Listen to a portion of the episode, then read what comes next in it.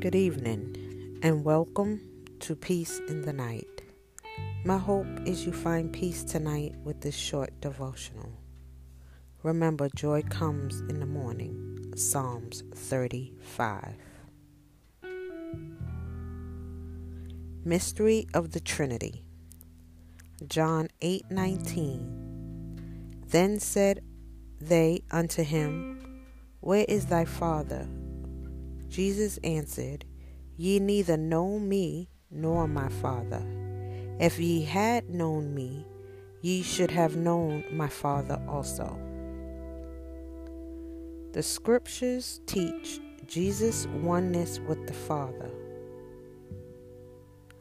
This oneness is more than singleness of purpose and actually denotes a single one to the exclusion of others as in the statement, there is one God.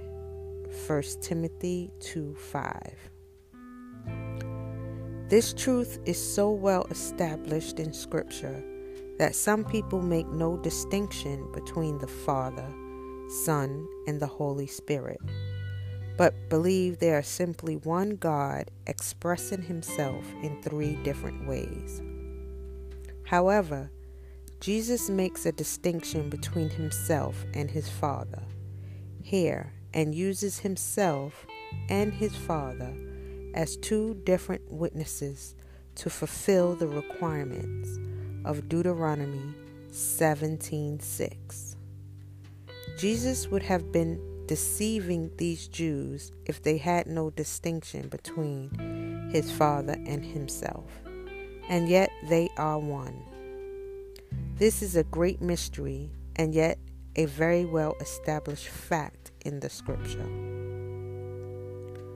One of the greatest, one of the great statements of the Old Testament from Deuteronomy 6 4 says, The Lord our God is one Lord.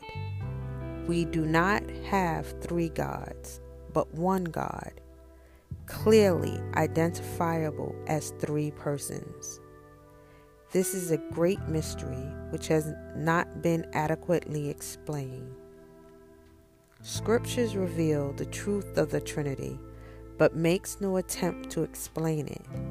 We simply accept this revelation as it is until we know all things, even as we are known.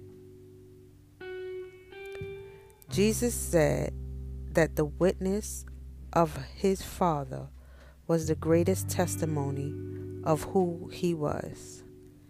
Everyone can hear his testimony of Jesus through the scriptures.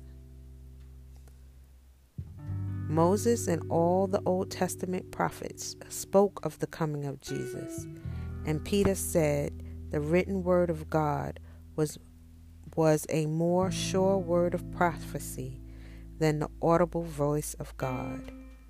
Read the word today.